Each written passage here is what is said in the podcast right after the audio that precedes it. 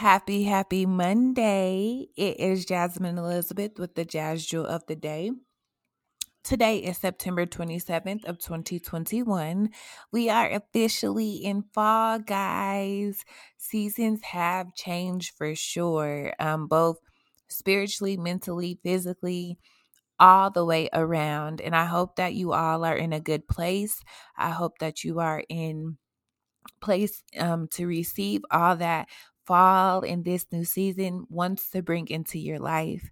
Understand that even as givers, um, we are charged to receive as well.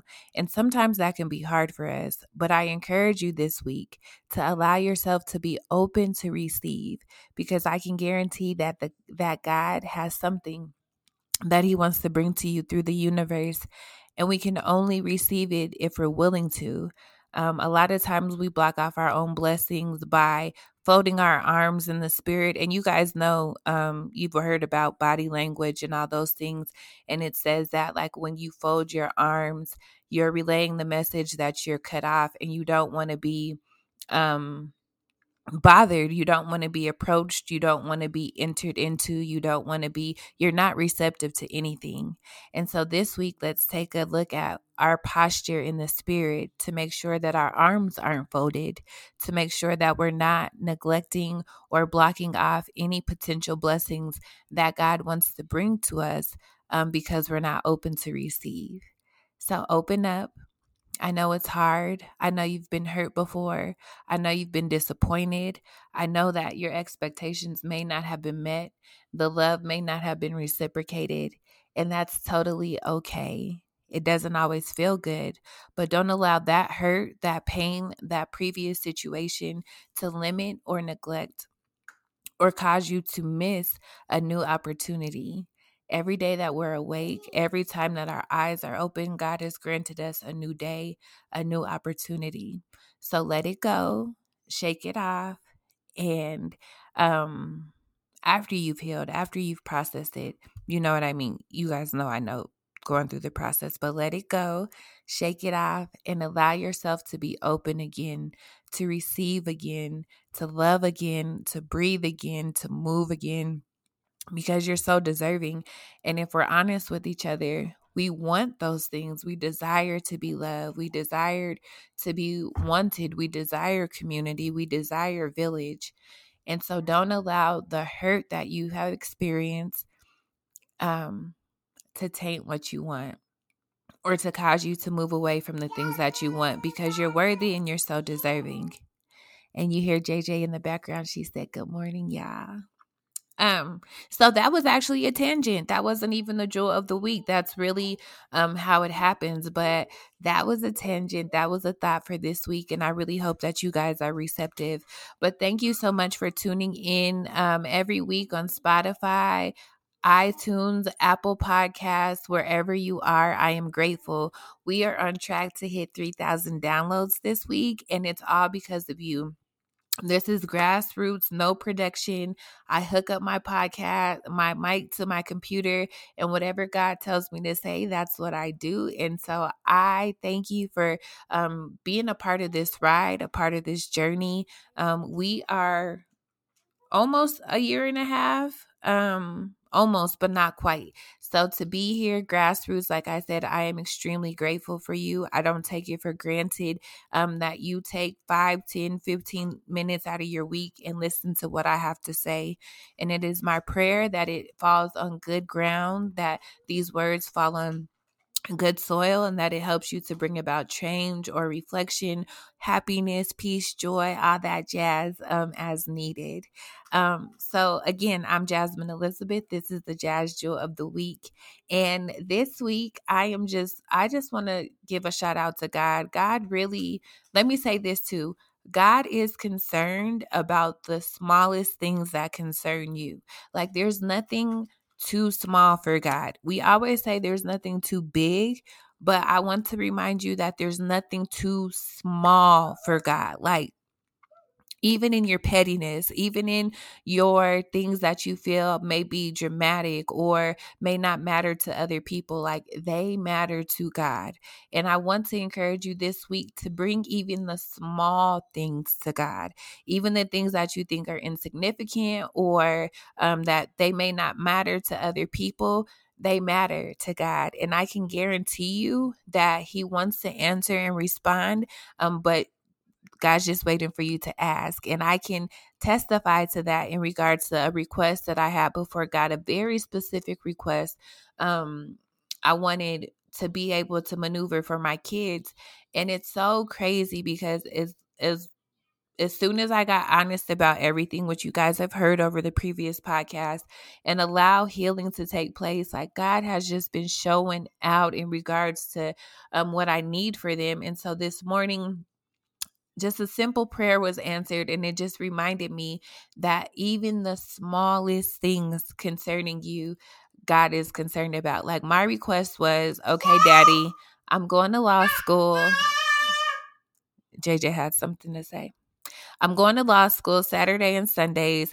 I have to drive from one side of the city to the other side to drop my kids off, leave an hour early, well, actually, an hour and a half early because of traffic. And I'm just calculating all these things like, okay, this is mileage on my car. This is gas that I have to buy. This is people that my kids may not necessarily be comfortable with, but they're willing to help. And um, while I'm grateful for all of these things, God, I know that what I really want is for my kids to be able to stay at home and someone to come here and be with them and someone that's good with kids and understands level of maturity and stages and what to expect from an 8-year-old and a 2-year-old. And I really like didn't think that that was something prayer worthy. Um I just thought it was something like in my day-to-day things but as soon as I began to pray about it, like literally this morning, exactly what I asked for came through. My kids would be able to stay at home. She's an elementary school teacher. She's familiar with with um kids in this age group. She's actually going to help me with my parenting because I don't understand kids at this age and so she's helping me with that. She's coming to my house. I don't have to drive as far. I don't have to wake up or leave an hour and a half early. And it's like those small things, something that you wouldn't even think about asking God for or to do for you. And he wants to. And I'm so grateful. So I'm just like, God, thank you. Thank you for working this out for me. And in the answering of my prayer, um, God also showed me that I don't need another sign. I don't need another confirmation. I don't need any more direction. I just need to have faith and I just need to trust and show up. And that's the jewel for the week. You don't need another word. You don't need another sign. You don't need confirmation or validation. You have everything that you need. Now it's your obligation to show up. It's your obligation to put to work the plan that you have, the vision that you've been given, the purpose that you fulfilled, uh, that you feel you have for your life. It's time for all of those things. And yes, we get excited when we first get the assignment and we first get um um revelation. And when we first get it, we're so excited like, oh, yeah, I'm about to do this. I'm about to open this business. I'm about to start this. I'm about to start that.